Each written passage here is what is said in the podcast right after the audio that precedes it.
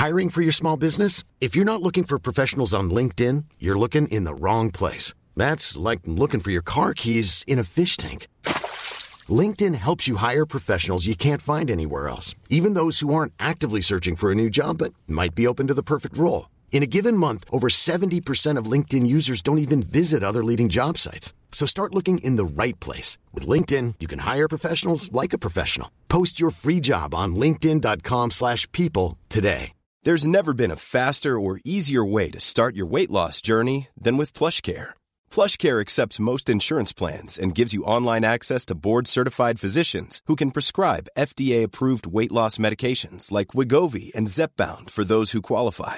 Take charge of your health and speak with a board-certified physician about a weight loss plan that's right for you. Get started today at plushcare.com slash weight loss. That's plushcare.com slash weight loss. plushcare.com slash weight loss. Hi, I'm Daniel, founder of Pretty Litter. Did you know cats tend to hide symptoms of sickness and pain? I learned this the hard way after losing my cat, Gingy. So I created Pretty Litter, a health monitoring litter that helps detect early signs of illness by changing colors, saving you money and potentially your cat's life. Pretty Litter is veterinarian developed, and it's the easiest way to keep tabs on your fur baby's health right at home. Go to prettylitter.com and use code ACAST for 20% off your first order and a free cat toy. Terms and conditions apply. See site for details. We are all entitled to sexual health, just as much as physical and mental health. We want to make it easier for folks to find resources. However, they engage with us, there's no wrong door. So it's important that people are able to get access to care that is affirming. Talking about what their sex life is, about their concerns, and to make sure they're healthy. Do it for them. Do it for you, Montgomery County. Your sexual health matters. Visit doitforyoumc.org.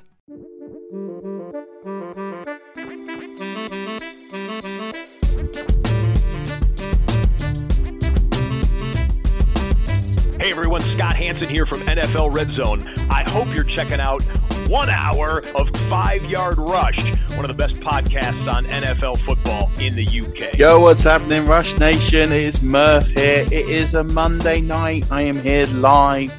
I am here, not really on my own. Lee is here in the background.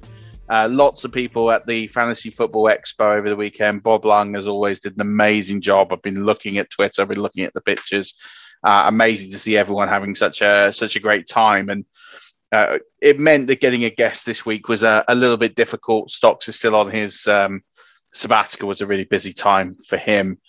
Uh, so what I thought I'd do, and if you saw the Twitter earlier, you saw me advertise that I would do an Ask Murph Anything. We're getting ready to get into the draft season now. People drafts are in full swing. People are really starting to pick up on the the fantasy football bandwagon. We've got games. We can actually analyze what's going on. So much going on now. We're only a month away, not even a month away from the season. So it's I thought it was a really good time just for people to come in, and ask some questions. I've got loads of questions. So got some great things to to go at here. And, and Lee's even going to chime in on one or two of them as well that are football related. Before we get into any of that, just wanted to start off um, by saying there is going to be um, some exciting news next week. We actually are going to ha- introduce uh, a sponsor, which is great, um, and would really do uh, appreciate when people do sponsor the pod. So check out all the details when we release those next week on all the pods, and uh, support that um, provider. And hopefully, we'll have a couple more. We're in talks with a couple of different sponsors um, because your support over the off season has uh, been noticed by people. People coming to us, and it's really humbling and great when people actually want to partner with us and uh, and want to offer products to, to you all. So uh, it's testament to you. We'll have some great discount codes and, and uh, some great products that you, you, can take advantage of. So just stay tuned for, for that one. Listener League still in full swing. Uh, kicked off a load of them today, load of them last week. Uh, shout out to the guys in the Rules Mania Listener League. Uh, they came up with some crazy ones. Uh, I sent a tweet out earlier about the rules. That's where we each person creates a rule, and uh, it could be scoring related, draft related, or or roster related. And we turned a regular PPR into a two quarterback, two tight end, through four point per reception for wide receiver, two point per reception for tight ends, minus five for interceptions, zero point two five points per carry for running, well, for all players. Guillotine League, where all players get released from week nine, no bench. and if you can't take any more players from the first from the first quarterback you draft from that team. So crazy league. That's why I like the rules mania leagues. But shout out to all the other leagues. The PPR league kicked off yesterday. That that was gone great guns already. The uh, franchise flex frenzy league is I think nearing a conclusion. That started yesterday as well. So lots lots going on.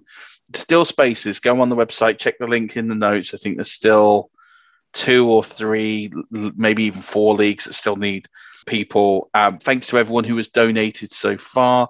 We passed uh, £4,150 for Unique, which is amazing. So only 850 ish pounds uh, to go until we hit our target. Um, so please do keep donating if you get get get gifted a team. We're only asking for three pounds uh, for each team that you have. Some people have gone well above and beyond, and so appreciate that. I think that's pretty much it for the housekeeping. Uh, do check out the rest of the content and the rest of the pods. Um, got some really, really good pods coming out this week as well. So just stay tuned on top of all of that. So let's get into it. I'm going to read out some questions that I've had. Um, I think some of these are, are really interesting.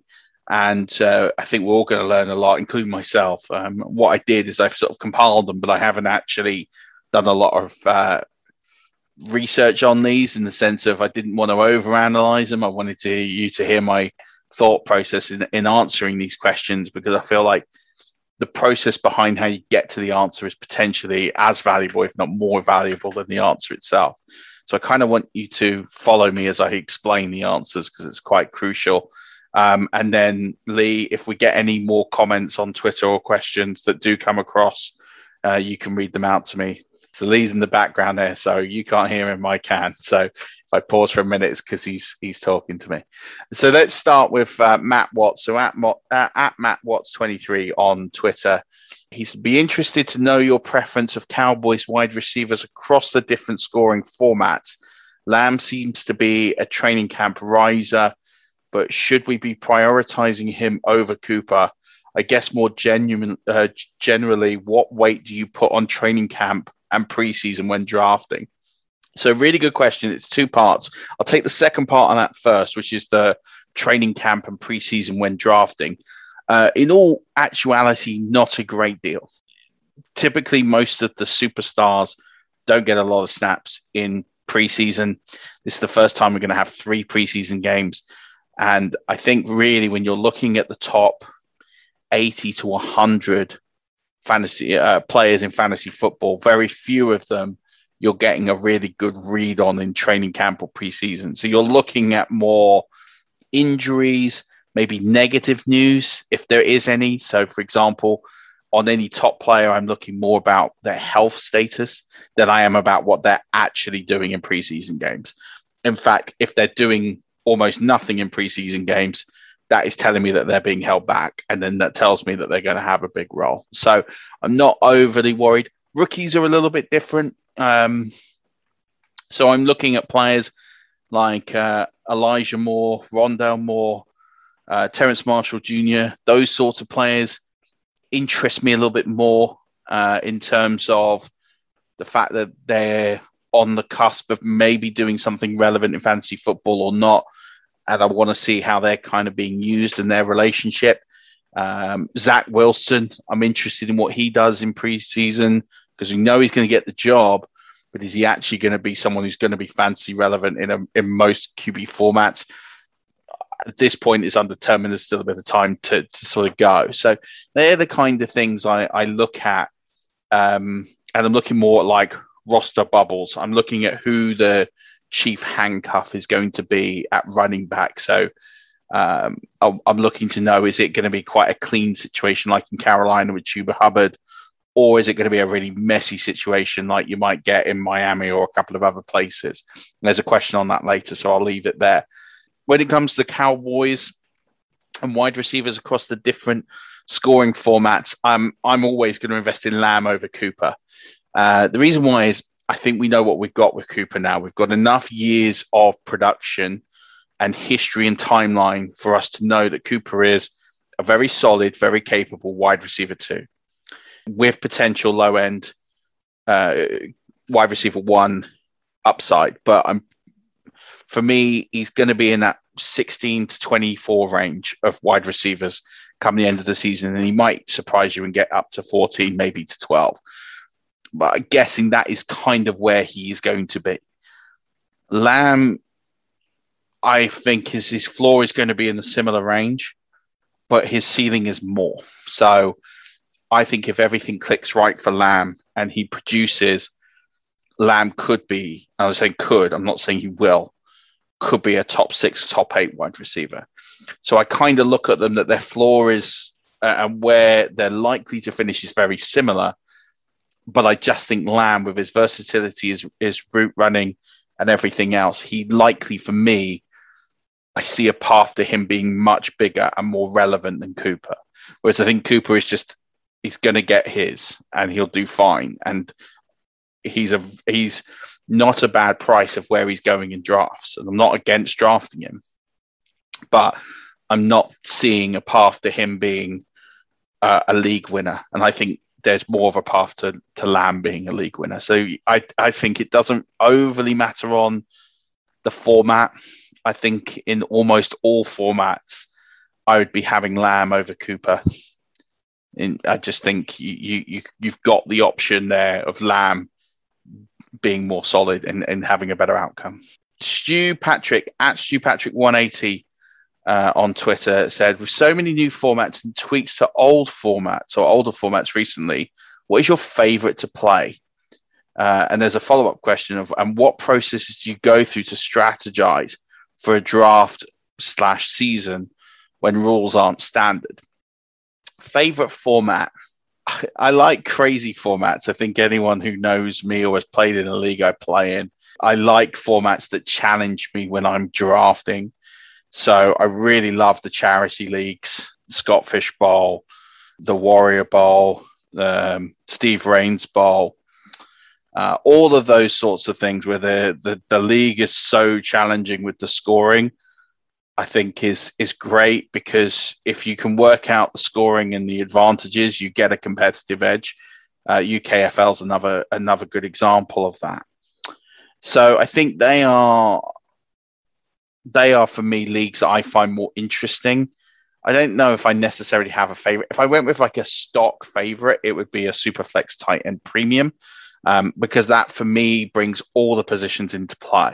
And I've talked about this for so long. I just don't think tight end is a massively relevant position. But if you make it an extra point per reception for tight ends, or even a point and a half, and then you make it a super flex, then you have all these different strategies that it just makes it a very, very interesting format with many different routes as to where you can go to get a path to victory.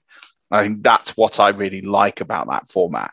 So that for me, if I went for like a quite a standard out the box, that would be the one I would I would go for.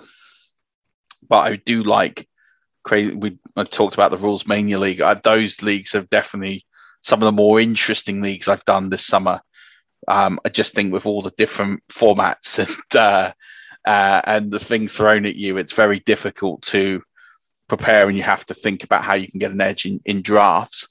In terms of the processes I go through to strategize uh, for draft and season when the rules aren't standard, for me, it's really understanding the scoring. And I talk about this so often, but the scoring is so important.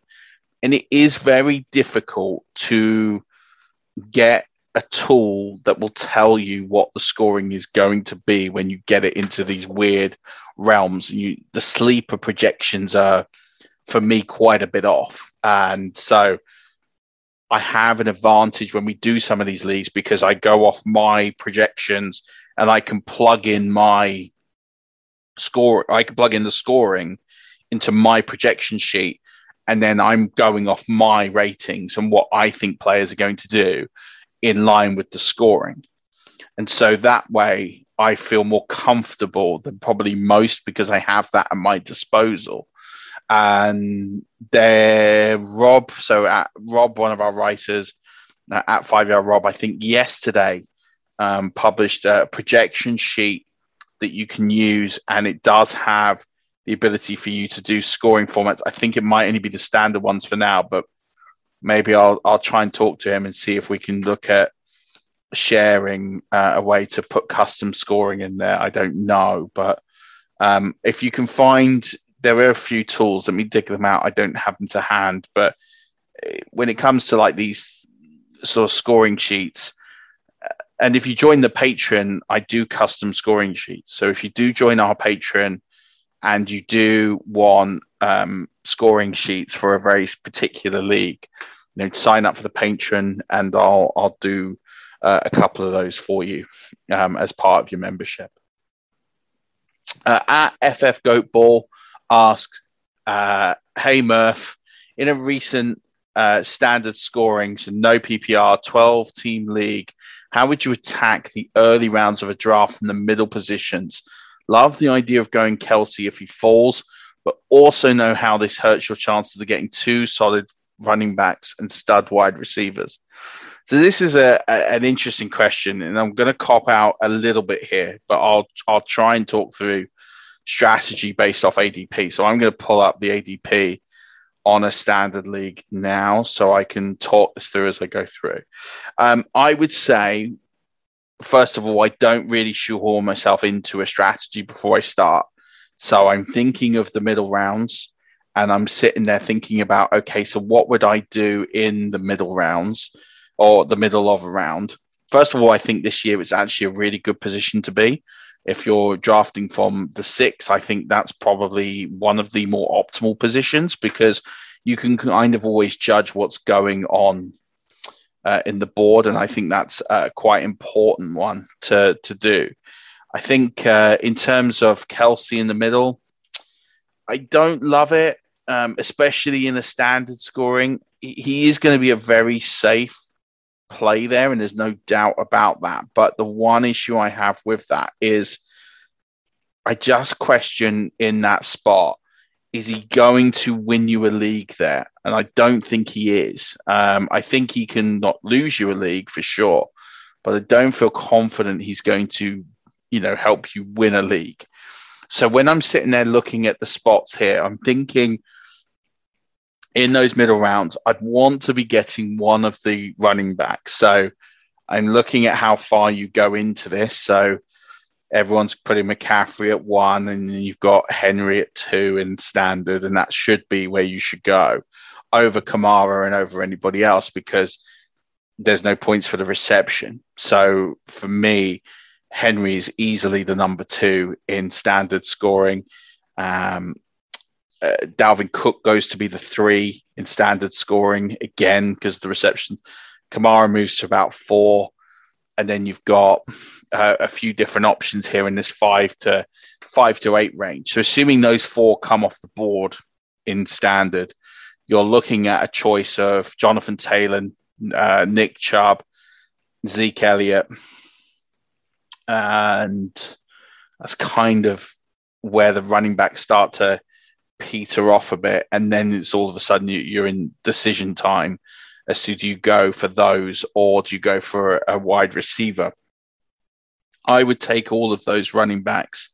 Uh, I would have Zeke over Taylor, then I would have Taylor, and then I would have um, Chubb, and then then I'd be taking wide receiver probably there, and then in that range at the later end of the round, Kelce at twelve, makes a lot more sense to me because you get the positional advantage. But I don't think I could be giving up Zeke or Taylor or or Chubb for Kelce because I think one of those three guys could be a league winner, and you get the positional advantage as well. Um, so then, when I'm coming back into the middle of the next round, you might have the option to get a Joe Mixon in that range you probably will have the option to get an Antonio Gibson in that range. Uh, if they're there, I'm quite excited. Um, I forgot Aaron Jones. Aaron Jones is another one I'd be putting in that, that top eight conversation quite easily as well. Uh, but if if Aaron Jones falls, he's another one you could snap up in that second round. If they're all starting to go, um, I would be looking at Diggs and uh, and Hopkins. They're probably the two I would take over those some of those running backs I mentioned, Joe Mixon being in the conversation there as well. And you see where the third round goes, you might get so you could start in those middle rounds. You could start with, say, a Taylor, a Diggs, or if not a Diggs, a Hopkins, and then you could get Montgomery. And I quite like that as a start. Montgomery doesn't get a lot of love, but he's a running back four last year. He's going to have very little competition for touches again. Um, they're going to have a rookie quarterback in at some point who will rely on the run game. So I quite like that so that sort of start. Um, but I couldn't knock you for going like a Taylor and then a Hopkins and then getting wide receiver like a Keenan Allen there. I think is is also really attractive. So again, that's another reason why I kind of take Kelce out of that conversation and let someone get him at the end of the round. But you know, it's really down to the players that you love and what you want to to task to and find. Uh, Hannah Rowland asks, how do you find those waiver wire picks in the season, particularly those that others may not spot that go later on to be league winners? This is a really fascinating question. Um, I think in terms of waiver wire picks, I look at the stat lines of what's going on every game and what I try and do is I try and understand what was expected and what wasn't expected. So, for example, if I see Allen Lazard goes for a 12, 183 and two or three touchdown game, I prick up and go, well, why did that happen? And if it was like an injury to Davante Adams, I'm trying to work out how long that injury is to Davante Adams. Uh, but if Deontay, if Davante Adams is on the field the whole time, I want to try and understand why that happened to Allen Lazard and how likely is that going to be replicated. And then that goes into my process of, well, maybe I want to pick Allen Lazard out. And then at that point, everyone's going to want to go for him anyway. So it's about when players have those kind of games, they immediately become attractive on the waiver wire. And what you want to do is try and work out who is a red herring and who isn't. And that's where looking at the game, looking at why that happened. And if you can understand that, you're going to be able to find these successful waiver wire picks and the ones that you could spend a load of money on and not really help you. I would say traditionally, and I've done the stream column for a couple of years now, that typically your waiver wire winners are going to be running backs. And typically they're going to be running backs that inherit the role through injury. So um, for example, the Christian McCaffrey situation, if you picked up Mike Davis, you, probably picked up, he tailed off at the end, but he got you to the playoffs. If you picked up James Robinson, again, died for you in the playoffs, but actually he got you there. And those sorts of players really, really got you out of trouble if there was an injury. So those are the sorts of players you're going to be looking at when there's an injury to a heavy carrying back. So anyone that gets, and you know, some of these handcuffs get drafted. Alexander Mattison will be drafted in most leagues, but he'll probably get dropped if Dalvin Cook plays three the first three or four games. So he might be on the waiver wire. Tony Pollard always gets drafted, but he'll always get dropped. So at some point he'll be on the waiver wire again, unless he gets injured. Um, so those are the sorts of for me that are the league winners. Um, very rarely will a wide receiver be, be a league winner for you. But what you will see is wide receivers that have very good matchups. So in my stream column and in waiver wires, I try and pick out wide receivers who are going to be getting, say, wide receiver two numbers that week because they're playing a team that have pretty poor uh, coverage and are giving up lots of points to wide receivers and also are very good at defending the run. So, for example, last season, I'd be picking a lot of players who were wide receiver twos on low volume offenses who were playing the Buccaneers because the Buccaneers' run defense was so good that they were going to have to put the ball in the air more. And as a result, they were a bit susceptible to that, especially in the middle part of the season. So there were some really good matchups there. I think back to the Chicago game uh, in particular, but there was a few games in that schedule there where the wide receiver two on a team that didn't really have an overly relevant wide receiver two was a really good pickup for a week or two as a result. So they're the kind of things I look for on the waiver wire. Um, I'm also always on the hunt for a decent tight end because they always come up every single year. There's always a league winning tight end, Darren Waller, uh, Logan Thomas. These guys will always do a job for you. Uh, and there's always one of those. And same with quarterbacks for streaming. I find quarterbacks with really good matchups uh, to stream in and bring on board, uh, if nothing else, to try and block opponents, but hopefully to put in my lineup. Um, second question she asked is best piece of advice you've ever been given about fantasy football? Uh, yeah, I mean, this is the part where, you know, I've had so many good pieces of advice. I would say the best piece of advice anyone's ever given me about fantasy football is just, and this sounds stupid, but have fun with it. Um, if you're not having fun, why why are you playing it? Uh, so I think that that's always one that sticks with me. I always try and have fun with it. But I think uh, another piece of advice that's always stuck in with me is is don't overthink it. And sometimes people go into all these stats and all these um, narratives that they try and paint this picture to be on a hill to die on, and it's just not really me. Um, I just tend to follow what I think is happening, and I follow trends, and I follow the games, and I I make convictions, and what I try and do is use statistics to back up what I'm thinking as opposed to being led completely by the stats. So if I look at the stats and some the stats are telling me something that I don't know, then I go away and see if that marries up with what I'm seeing and what I believe. Because you could follow all the stats for all, and there's so many out there that a lot of people just rely on, oh, well, so and so is going to be good because uh, in the last three games, Chicago have given up X amount of yards to wide receiver twos, and this is going to happen. But if I look at it and go, well, every time I've seen that player, they don't finish their routes, or I don't think that they're going to exploit that matchup as well as people think they are, and that's based off the football knowledge. Um, I don't do it, and then it, it tends to be sometimes I miss the boat, and sometimes I'm right. But I play the game how I want to play the game. So I think that's the best piece of advice that anyone's ever given me is play the game how you want to play the game. Um, if your projected points, Sleeper or whatever app you're using is telling you that you should start Mike Williams over Brandin Cooks, but you think Brandin Cooks is, is the better play, play Brandin Cooks. You know, it's your team. Same with fantasy advice. If anyone gives you fantasy advice, do what you want to do. It's your team. Uh, that's the best piece of advice anyone's kind of ever given me, I think. Um, Stevie Ross at Stevie Ross uh, 31 said, What's my favorite type of league format? Covered that. Um, but he then asked, uh, Who do you think will be a surprise fantasy asset this season? This is a really good question. And then this is follow up by uh, Kellers, who's at Kellers 318, who asked, Who are your deep sleepers in each position?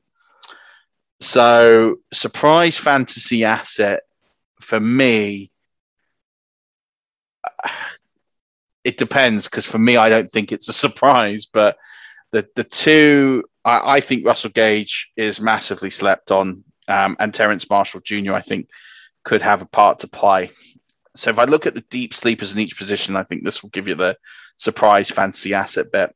I'll go at each position. So at quarterback, I think Sam Darnold. I think Sam Darnold is someone who uh, you don't need to draft in a one QB league. Um, you won't need to.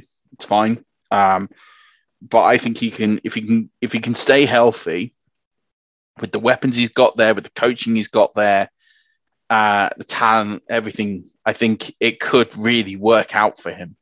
Um, I'm not saying he's going to set the world alight. I'm not saying he's going to finish as a QB one, but I think he could be a very, very useful uh, quarterback uh, for sure. Uh, so he's someone in a two QB league I don't overly mind. The one I target in in two QB leagues and I get almost every time is Ben Roethlisberger, and it's really simple for me. Everyone is projecting Diontae Johnson, Chase Claypool, and Juju Smith-Schuster to be top twenty four wide receivers this year, but we're not betting on Ben to be good. They both cannot be true. You cannot have him supporting three wide receivers to finish in the top 24 and yet him be crap. It's that that it, that isn't possible. Either we're overvaluing the three wide receivers or we're undervaluing Ben. And right now, I think we're massively undervaluing Ben. Again, I think he's almost free in most leagues.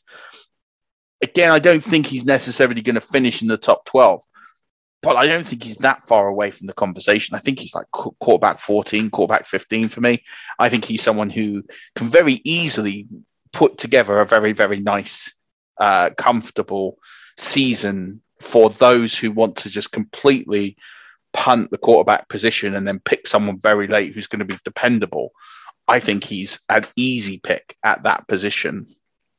Uh, Trey Lance is probably the deepest sleeper uh, for me. I think he wins the job very early, and I think he has got the opportunity in the fantasy playoffs to be a top 12 uh, quarterback in the fantasy playoffs, uh, just with what he brings to you in that offense and the scheme. So that's a quarterback. Uh, at wide receiver, um, I've talked about Russell Gage. Uh, I really like Elijah Moore. I think Elijah Moore is someone who's going to get a lot of work. I think he's going to be a pretty solid top 36 wide receiver. And that doesn't sound amazingly sexy, but you're never really going to find that many people off the radar that then jump into being an overly relevant fantasy wide receiver. Yes, we had Justin Jefferson last year, but at wide receiver, the talent does kind of dictate the finishing point you know, it's no surprise that the best wide receivers in football finish at the top of, of the fantasy charts. So the best wide receivers go early, and that is how it works. And wide receivers have a lot of longevity. So, you know, you're not going to get that that often a player who is a rookie or a relative unknown finishes a top 12 player in that position. It's very hard, especially how deep it is. But um, if you're looking for some late guys who I think can really produce, I've talked about Gage, Jalen Reagor for me, I think is practically free. I think you could pick him up. Sterling Shepard is free, and I don't love Sterling Shepard, but I think with what's available in um, in New York and Kenny Golladay's history, and you know Daniel Jones has some rapport and chemistry with him, and again Sterling Shepard is free. yeah, I mean, I don't mind taking a shot on Sterling Shepard. Um, players I think who are criminally underrated. Uh, Antonio Brown, I think, is a huge steal uh, where he is. Robbie Anderson, the same names I talk about most weeks, I think, are all criminal steals. Running back, this is hard because uh, there is only 32 starting jobs at, at running back, and there's really only about 24 that are worth talking about in any real volume. So if you're thinking about players who are going to outperform and these aren't sleepers, like David Montgomery makes a lot of sense to me. Um, I can't really call him a sleeper if he's going in the third round.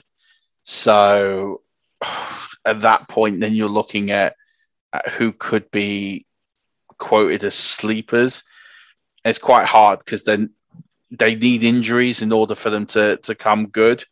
But if I'm looking, I think Miles Sanders is underrated. Um, I think James Robinson is a steal. Trey Sermon in the sixth. I think again with his schedule could be really solid. Uh, and then it goes a bit nasty for a bit.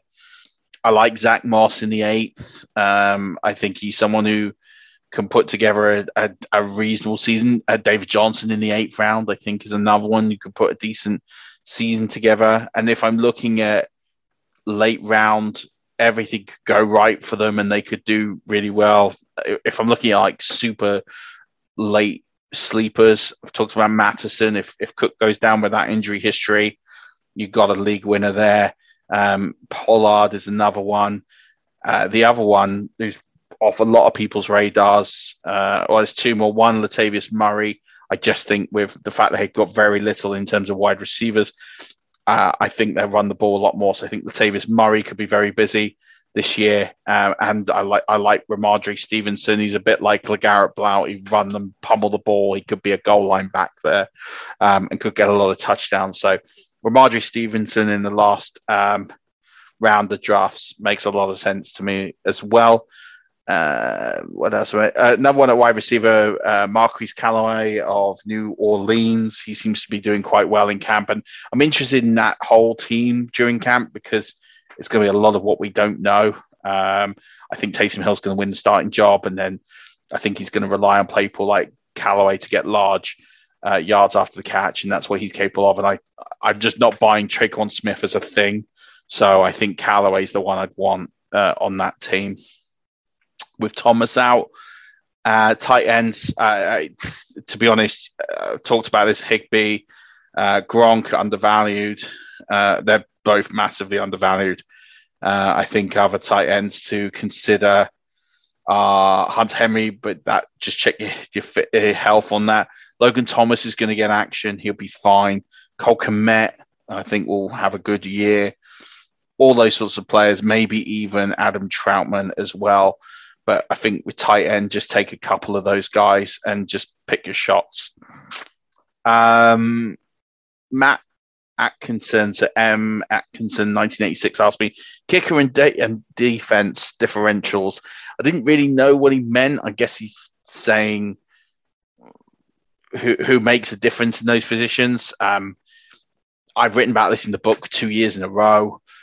I would say, really, there is never really enough of a difference in the scoring format. Defense is just very random. Um, it's fantasy analysts and, and, and analysts in general are just very bad at predicting defenses in general. So I don't see that being something that, that we're ever going to get good at predicting because there's too much variable in there. Uh, so I just don't like picking up defenses um, that high because they very rarely pan out. I remember when Jacksonville had a really good defense, people were picking them up in the ninth round it doesn't work. you know, so I, I, don't think there is a differential there enough to make me uh, invest in them past the, the, final two rounds of a draft. If I had to pick one, uh, well, here's some advice on defenses. I like right now Denver, who you could probably get for free. Uh, the other one is Carolina. Uh, Carolina's first four games are as, as easy as any schedule on the roster uh, all season for anybody. So I quite like picking up Carolina uh, for free after drafts. Um, so taking an extra player, see what they do in camp, and and then make a decision later on and pick up Carolina. So Carolina, Denver, I think are fine. Cleveland quite underrated as well. I think they're the kind of defenses I'm quite comfortable taking. I don't need to be taking the Buccaneers in the 12th round or anything like that. Kickers just there uh, with the with the scoring people are going to take Tucker in like the 11th and 12th round. Uh, that doesn't matter. Um, it, they're not going to outscore that much to everybody else. If you look at kicker scoring over the last uh, half a dozen years, it's uh, between first and 12th is about two points per game, 2.5, 2.6 points a game on average. I wrote this in the book, and I don't think there's enough variance there to excite me. Uh, you can stream them or you can just pick a kicker and forget them. Uh, I'm not really that fussed on the position. It doesn't offer me enough. Um, I'll make the points up across the rosters uh, anywhere else. So yeah, I'm. I just don't think kickers really add any real variance uh, at all. Uh, El Marco, El Marco lives uh, messaged uh, which league bowl uh, would you most want to win? Uh, it would be the Scott Fish Bowl, 1,920 people this year, the best in the world. In that, it would be really great to win that. That would be the one I'd want over over everything. Um, I just think it'd be really cool just to say, "Well, I beat everyone." um, to be honest, uh, so I think I think that's the one I'd, I'd want to win more than anything. But to be honest, I, I, I treat every league equally, I want to win if I can win any one of these charity tournaments, the EFC, uh, which started today, or the FFCC, or the UKFL, or the Warrior Bowl, which I was so close to winning last year. You know, you win any one of those tournaments, it's it's um, amazingly special. So I'll take any one really. Uh, the Scott Fish Bowl will be my preference, but listen, I'm not picky. I'll take any one of them. Uh, and then in terms of leagues, got a couple of home leagues are playing. Um, I wouldn't mind winning any one of those. Uh, kicked off a really special one uh, today. The the UFC we're calling it, um, which is a multi-format, multi-draft kind of format, um, which turns a home league with some some of the best players in the UK. So I wouldn't mind winning that, to be honest, um, because the winner gets to kick out uh, someone from the league next year. So that would be quite cool to kick someone else out of that league for a year. So yeah, there's a few things. Um, a few leagues, but Scott Fish Bowl, I think, for me, would be it. Uh, Mace, Mace be in touch at Cali King 49er 17 asked in offensive schemes where two or three players share the same target share, what is your evaluation elimination process? Which player would be most beneficial to draft uh, for your team? Uh, this is an amazing question. It goes quite technical, but there's actually quite a simple answer to this. Um, so basically, what he's saying is, if there's two or three players who get very, very similar target share, what, how would you rank them? Um, it's really simple. The target share is, is, is one part of the equation. That's the volume that will tell you how much each, each player gets. The other is actually what they're going to do with the volume. So, for example, if I've got a team where got three players sharing 18, 20% volume across three players. The Buccaneers probably isn't a bad one to use. So let's say, for example, Evans, uh, AB, and Godwin are going to share between them 75% of the targets and they're going to split in 25 25 25 that's not what it's going to be but let's say they do um, just for simple maths how would i split those well, I would look at a few different factors. I would look at, for example, their yards after catch, their catch percentage, uh, red zone targets. Um, and so if I was to rank those three players equally from target share, Mike Evans would be the one that will always come out on top because he gets the most looks in the red zone. He gets the most touchdowns. And I know t- touchdowns is a bit of a, uh, a stat that's a bit lucky, but he's consistently done it over time. Um, his catch percentage is always very good. He's got a large catch radius. So I'm looking at yards after catch. I'm looking at the big playability. I'm looking at red zone efficiency, red zone targets, touchdowns over a period of like maybe three years. So uh, if all things are equal in that team, Mike Evans would be the one I would take because of all of those things. Then it would be Godwin over again. Yards after catch would be higher than uh, AB's. Um, if it, if things like the target share were the same. But obviously, if they're not, then you have to factor in that part of the equation. So, yeah, it's looking at what they do with that share. So, for example, if you've got an offense where you've got two or three players that are the same, the slot guy is going to be the one you probably ignore and put to the bottom because very rarely does the slot guy get a lot, unless they're like a Cooper Kupp or Michael Thomas, they're very rarely going to do much with that with that volume, they're just going to get a lot of catches. So in PPR, that's great. But if it's the same as the other players, you'll want the person on the outside because they'll get the extra yardage and the touchdowns. Uh, Kevin Howard uh, at uh, Kehodiho um, asked me, uh, maybe a common ask, but what got you into the fantasy football space to begin with? And what has your journey been uh, like? And then someone else asked me how they get into fantasy football here in the UK. Uh, lovely question to get asked. Um, I've been playing fantasy football for 21 years. I lived in Orlando, uh, went to high school and university in Orlando, and uh, from 2000 to 2005. And I came back and I mm, sort of found it a bit hard at first to follow and then the following started to grow here in the UK from 07 08 when we got the international games. And then since then there's been more games on Sky and Sky being great and we've ended up uh, getting the following we've got now with regular games every year two to four games a year. So the sports just continue to grow from strength to strength here and that's made it a lot easier to uh, follow. I had a few years where I probably wasn't as into it through just finding it hard to follow but um, definitely the last 10 years, uh, especially, I've been um, really, really into it and played fantasy for almost all of those 21 years. Uh, how I got into the space was through Stocks. Stocks invited me to be on this podcast as a guest, and uh, I thought it'd be a good idea to start getting some guests on. Um, so Luke Easterling was our first ever guest. He writes for Bucs Wire, and then Marcus Grant. Um, we had someone who used to work at Fantasy Pros come on, and Um, I think Joe Pisapia is one uh, sort of in our first 10 guests. And I just realized that talking to these people and the space is just so, everyone's so good with their time and everyone's so phenomenal that it's just a really great community for the most part. And then got to know people on the, the UK side and UK fan side. Um, really, it's just the people and the friends that I've met through playing fake football is just great and I get to talk to people every day who I would never have met as a result of playing this game and doing this podcast. And that's what it's all about for me over uh, everything else. You know, I don't take a salary or get paid to do this. Um, you know, we, we do make uh, some money from the books and things, but that already all goes back into the production of the podcast and get uh, prizes and stuff for, for everyone and charity donations and all that sort of thing. You know, like Stocks and I don't don't take a, a penny and we might buy ourselves a five yard t shirt every now and again. That's out of it, but that's kind of about as, as many perks as we, kind of get. But the space has been incredible. Um, at times, there's a bit of a, a, negative on Twitter, and people get a bit antsy and write some horrible things. Um, but for the most part, people are, are incredible you see like the FF Expo and you see how people are, but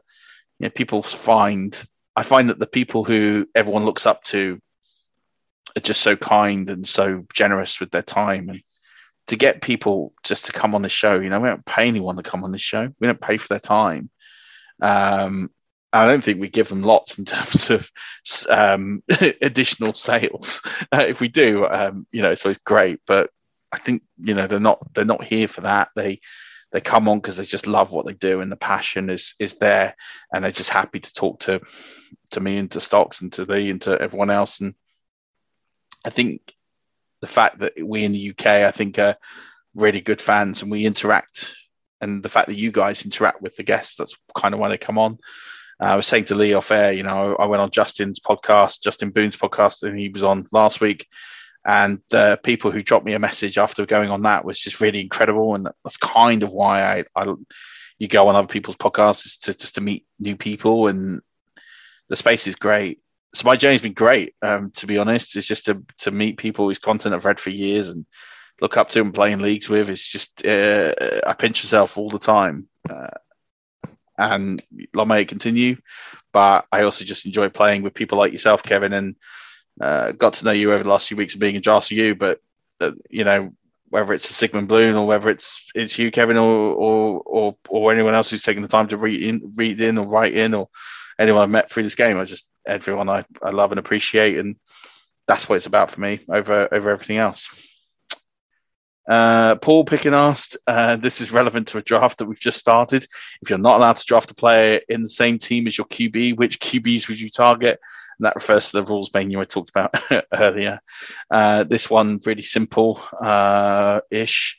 I would target QBs from players that just don't have a lot of players that you want to draft. So you know, I'm looking at very, very shallow teams. So, and then looking at where the QB uh, side sort of offsets uh, the the talent. So it's, it's, quite. So, for example, like Dak Prescott would definitely not be one. I, I definitely wouldn't be drafting Dak Prescott because I've won a lot of those Cowboys. I would probably look at. So I'm thinking about Justin Herbert wouldn't be a bad one yes, okay, you can get Ekeler and Allen. You could probably live with that. Cook is okay as a tight end. Mike Williams is all right as a wide receiver, but you could probably live without them. So um, Justin Herbert, I think, is a good one. Uh, Aaron Rodgers, okay, you don't get Aaron Jones and you don't get Davante Adams, but there's no one else on that team. You really, eh, Robert Tonyan, you could again kind of live without those players. So Aaron Rodgers, Justin Herbert, Lamar Jackson, I think would be a great one because Really, it's just Dobbins and Andrews. I think you could live without them. They would be sort of the three at the top of the list off the top of my head. Uh, Brady wouldn't come into my mind. Kyler Murray's not a bad one. You know, you got Hopkins and then the running back situation, but again, it's not loads to to really want in that offense. So he's probably not a bad pick. Some later picks. Uh, probably Baker Mayfield's not bad. Yeah, you don't get the running backs. wide receivers a bit meh. So I wouldn't be anti that. Yeah, I, maybe Atlanta, Matt Ryan. You'd miss out on Ridley. The rest of them, like Gage, might be all right, and Mike Davis might be all right, and you miss out on Pitts, but yeah, I don't think that's a big loss. So yeah, they're the kind of uh, quarterbacks I would, I would go in the, in this sort of format. And you're against me, so it's free advice. So you're welcome. Uh, I'm going to rush through a few of these because we're getting uh, close to time here. Uh, Graham Parker at Parkerman2 said, uh, What do I think of IP IDP leagues? How do you value defensive players against the offense? And what would a top cornerback like Ramsey be worth against top running backs and wide receivers? Uh, it's a three part question. I love IDP leagues. Uh, talked about it for ages. Written an article about why you should play IDP leagues. You can go and check that out on the site. Um, the value of defensive players is it really depends on the scoring system. The one thing about IDP is the scoring system isn't consistent, which is why uh, has done a great job in doing the IDP plus um, scoring because that kind of makes all the positions relevant. Um, but if you're going for a traditional ish kind of IDP scoring, um, a player like Ramsey is worth nothing ultimately. Um, he's like DB 40 odd. Um, so he's like not even a top 100 defensive player in, in scoring. So where's he worth? He's worth nothing. Um, probably not even getting drafted, or he's getting drafted off name value, and he's going to disappoint people because he doesn't get a ton of interceptions. He doesn't tackle that much because his coverage is so good. He's almost like he plays himself out of being fantasy relevant. Uh, the only thing he does is pass breakups. Um, but also because he's so good, people don't target him. So the ball doesn't come his way as much as it does for maybe not so good cornerbacks. So yeah, so that's something that's something I would say about uh, Ramsey. There is it's just not worth it. So top cornerbacks, best cornerbacks in the game aren't overly worth drafting in IDP. Uh, for that reason, you're looking at more the top linebackers. They're the ones that, that kind of get you your points. So linebackers are like your stud. RBs, the ones that get all the tackles. Um, your defensive linemen, like your wide receivers, and you, your cornerbacks, you want the safeties, not the cornerbacks. Uh, Jeffrey Rahman uh, runs through dreams. Uh, said, "Is it wise to hop on dynasty quarterback run when it starts, or wait it out? Do you think Kyle Pitts hype makes sense as early as he's going in dynasty?" Um, it's hard without context on the question on on dynasty QB run. Uh, I think it depends. In a two QB league, you probably can't wait it out. In a one QB league, you definitely can. So, yeah, I, I kind of you don't want to overpay and you don't want to reach um, because the, if it's a one QB league, the worst thing that can happen is you miss out, you finish in the bottom four, and then you'll get a nice pick to get a great QB next year. Um, so uh, and also in a one QB league, you're never going to be so stuck in QB purgatory because there's enough good quarterbacks. In a two QB league, you're probably going to have to force the issue a little bit because um, it's much harder to replace, uh, or you're going to have to do some trades. Do I think the Pitts hype makes sense? Absolutely not. I don't think it makes sense. Um, I've talked about this before, but you know, only one tight end in their rookie year made the top five in, in fantasy tight ends, and that was um, Evan Engram. And it wasn't even that great a season. It was like 700 yards and six touchdowns. And that's the best tight end rookie season we've ever seen. Is that going to win you a league? No. In Dynasty, does the Pitts type make sense? Is he ever going to be the next? I mean, the talent is incredible, but it's all down to coaching and scheme and it takes a few years to break through. Uh, I just I can't do it because I can't. The way I play Dynasty is, I think about two to three years tops. I never go beyond that. There's another question coming on that. So, no, it doesn't make sense uh, to me at all. Mr. Nice Guy at uh, J Rule the Boss. We've been making an episode about franchise flex frenzy. Um, I could do. I haven't. Uh, I could do. I, I, wrote a chapter on it in the book, um, so you can reference that if you like. Um, yeah, I probably will. I suppose I could. I could do one. That there seems to be more and more leagues popping up. So yeah, maybe I should. Um, I'll probably do a bespoke one off and, and drop it. Why not? Uh, uh, John Paul Doku, uh, JP Doku asked in a dynasty startup, how many rounds after how many rounds you decide if you're contending or doing a pro- productive struggle, uh, and then what is your dynasty strategy for dynasty trading when contending and rebuilding? Um, first of all, I'm always going out to contend. That's kind of how I do strategy in dynasty. Um, I work on a two year plan. Uh, and then anything beyond that's a bonus. But most dynasty startups tend to fall in the first two years anyway. So lots of people think love the idea of dynasty, and then they realize the team's crap and they did it wrong, and they leave, and then leagues collapse. So I, I never really think outside the top two years. So I tend to push in quite early uh, and build teams that try and win early. So I don't really get into that uh, productive struggle. Um, so go, uh, you know, I think I think you're going in after. I think by about five rounds, you'll know where your team's heading. Are you heading to mediocrity? Do you want to build young? I think five rounds is kind of your benchmark there because I think it's quite chalky for the first three, maybe four rounds. Uh, strategy for trading when contending and rebuilding. If I'm rebuilding, I'm selling all the pieces um, that are worth picks for picks, and then I want to accumulate as many as possible so that I can make trades in the off season where those picks will be worth more.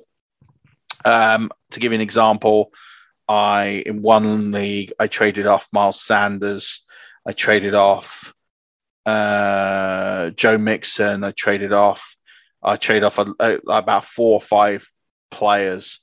Um, I think Jameis Winston was on this list um, for first round picks in the superflex, and I ended up with seven of the 12 first round picks. I then used two of those to get Russell Wilson.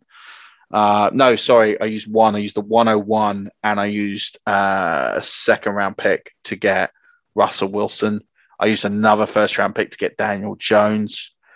And then I used the rest to dance around the board. And I got a haul of Justin Herbert, Justin Jefferson, Antonio Gibson, uh, Deshaun. Oh, um, I got yeah, Ke'Shawn Vaughn, which hasn't really worked out. But anyway, the, the, the point stands is I ended up building some nice pieces off that. So I'm quite happy to trade pieces off for picks and then use those picks to get them because when the rookie class gets announced, your first round, you could get a first round pick for players who aren't worth a first round pick because they're trying to win now.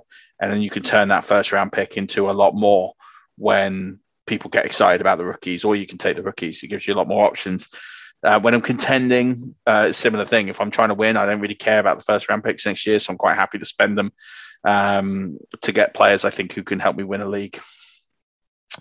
and last question, and Lee's going to come in for this one. So, uh, Jordan or, or Jay Toms uh, said, "How much do you trust that the Dolphins will commit to Gaskin? How much lower do you place him after Flores stating he will use a three back committee. So, Lee, why don't you come in and explain what you think is going to happen at the Dolphins? And then, based on what you say, is where I tell you where I would value him. And uh, so I, I think the Dolphins have, have always, it's always been on the cards that they're going to be by committee. They don't. They, they've done nothing to show that they value this position particularly highly. I mean, it was a a position really of need going into the draft. They spent a seventh round pick on a running back.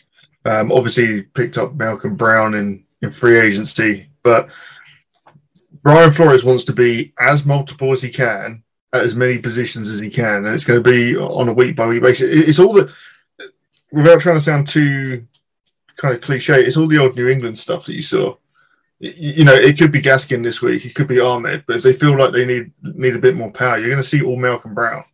Um, I, I, think it's going to be very hard to predict unless you start looking really deep into in, into how the defenses are playing, and then try and predict how, how Brian Flores intends on attacking that. It's not going to be as straight up as this guy is is, is RB one on on the Dolphins, um, and I think that applies pretty much across the board. Um, same wide receiver. You know, they've got plenty. They've got plenty of wide receivers that can play in any position on the field. So again, they're trying to keep people guessing. I don't think it's good. I think it's really bad for people trying to pick Dolphins players in fantasy. I tend to agree. Yeah, I think what you're saying makes a lot of sense, and you know that team inside out. I do think Gaskin will end up with the majority of the work. I don't think he gets it all, but then how rare does a, a running back get all the work? Would it be fair? So let me ask you a question, Lee. Would it be fair to say that Gaskin would get 60% of the work? that possible? Uh, it's, it's certainly possible. I mean, to me, he's the best back on the roster, but I, it also doesn't. I, I don't think it necessarily says a lot. I think if you, if you if you took him out to Dolphins and tried to to slot him into some other teams, tell me where he is RB one on on a lot of teams. I think it's not an awful lot. Do you know what I mean? I think he, he comes up pro, pretty even with some of the with some of the other backs. I think you say, oh, he'd be a clear upgrade no. and pick your team. So yeah, it's, it's definitely capable. Um, I think a lot depends on how Malcolm Brown shows. I mean, the O line looks bad. Mm. I mean, it, I'd say that's probably a lot of Dolphins fans' first concern right now. And in that instance, I'd probably go towards Gaskin because he's just got a little bit more a little bit more pep in his step. He bounced to the yeah. outside a lot better than a Malcolm Brown. You know, he's not a he's not a, so reliant on running between the tackles. He, you know, I think yeah. he opens you up to big gains. I, I think for me, Malcolm Brown is is going to be a typical goal line inside mm-hmm. the last twenty kind of bulldozy back. So he's going to cap Gaskin, right? I think Gaskin's the one on that team, or at least the one A. I think it's fair. I look at his role very similar to how I looked at Aaron Jones's role in Green Bay, but without the talent. So Aaron Jones was just heavily efficient for the touches that he got, but he had like a 55, 60% role. Jamaal Williams had like a 30, 35% role. And AJ Dillon or whoever else was knocking around got the other bit. And that's kind of how I see how Miami are going to kind of be with their three backs. I think Ahmed is going to have a bit of a role. I think Brown is going to take a bit of work. I think they're all going to kind of knock around and, and do stuff, but I think Gaskin is going to get the most looks. I think, as you say, he's got the most pep, he's got the most wiggle, he's got the most burst. I agree with you. I don't think he's anything that he, he's not going to be a Hall of Fame. He's not going to be have an incredible season, but I think he's still going in the fifth round of, of fantasy drafts. And I'm thinking it's probably not far off what he is worth. I think he's a fifth, sixth round sort of back. He's the sort of back I can see having a, a 200 carry, 870, 880 yard, eight touchdown season. Quite unremarkable nothing spectacular. Have a few good games, a few not so good games, and he'll finish as a low end RB two, high end RB three. That's kind of where I see Gaskin, and I think that's fine for where you draft him.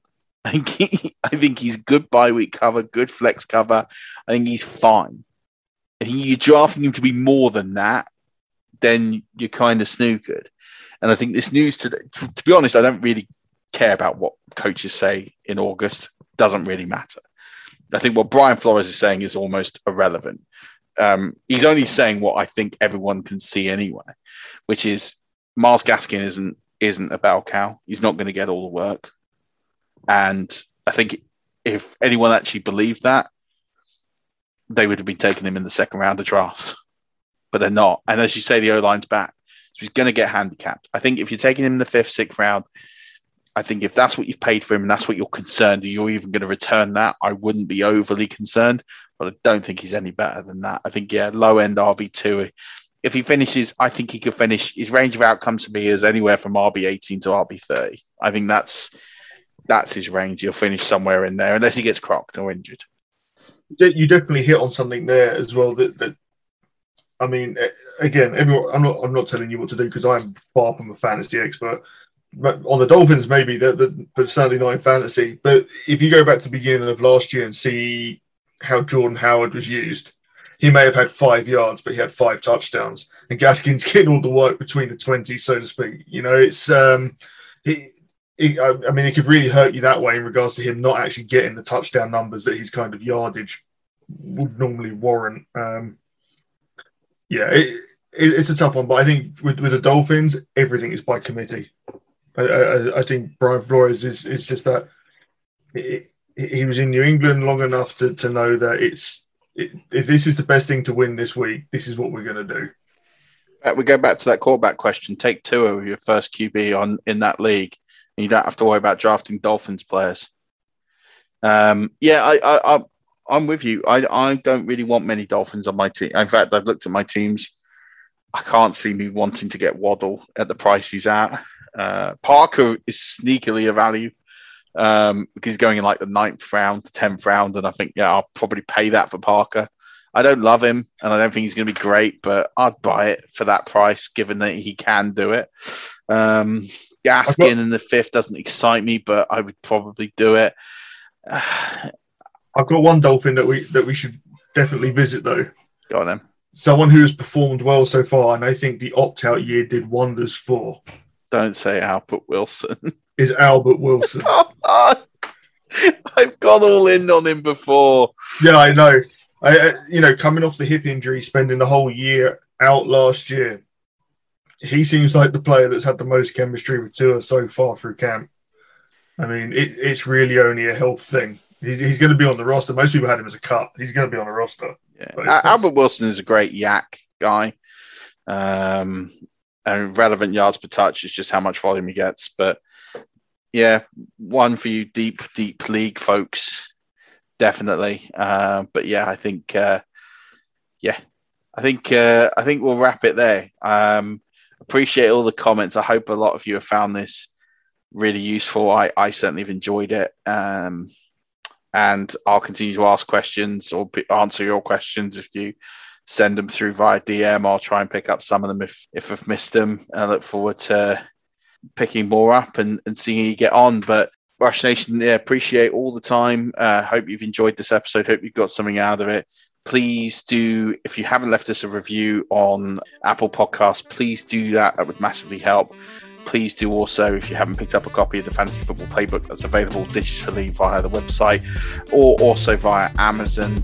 Um, don't forget to check Dynasty Guys. They will be here on Wednesday. Five Yard College are only a week away from the college season, so check out them.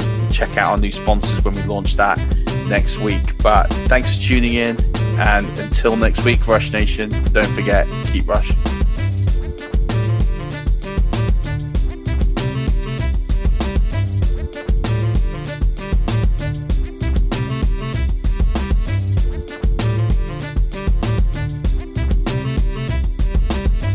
HIV is still an issue in Montgomery County. The more open we're able to talk about HIV, we treat it like any other health prevention. PrEP stands for pre exposure prophylaxis. People who are not HIV positive, who may be at high risk for contracting the disease. This is a good choice for you. It's just a way for you to sort of take control and say, I'm going to do this to protect myself. Do it for them, do it for you, Montgomery County. Learn more about PrEP, the HIV prevention medication. Visit doitforumc.org. Even on a budget, quality is non-negotiable. That's why Quince is the place to score high-end essentials at 50 to 80% less than similar brands. Get your hands on buttery soft cashmere sweaters from just 60 bucks, Italian leather jackets, and so much more. And the best part about Quince, they exclusively partner with factories committed to safe, ethical, and responsible manufacturing. Elevate your style without the elevated price tag with Quince. Go to quince.com slash upgrade for free shipping and 365-day returns. Hi, I'm Daniel, founder of Pretty Litter. Cats and cat owners deserve better than any old-fashioned litter. That's why I teamed up with scientists and veterinarians to create Pretty Litter. Its innovative crystal formula has superior odor control and weighs up to 80% less than clay litter. Pretty Litter even monitors health by changing colors to help detect early signs of potential illness. It's the world's smartest kitty litter. Go to prettylitter.com and use code ACAST for 20% off your first order and a free cat toy. Terms and conditions apply. See site for details. When you make decisions for your company, you look for the no brainers. And if you have a lot of mailing to do, stamps.com is the ultimate no brainer. It streamlines your processes to make your business more efficient, which makes you less busy. Mail checks, invoices, legal documents, and everything you need to keep your business running with stamps.com. Seamlessly connect with every major marketplace and shopping cart. Schedule package pickups and see your cheapest and fastest shipping options from different carriers with rates up to 89% off USPS and UPS rates. And with the Stamps.com mobile app, you can take care of mailing and shipping wherever you are. Make the same no-brainer decision as over 1 million other businesses with Stamps.com. Sign up with Code PROGRAM for a four-week trial, plus free postage and a free digital scale. No long-term commitments or contracts.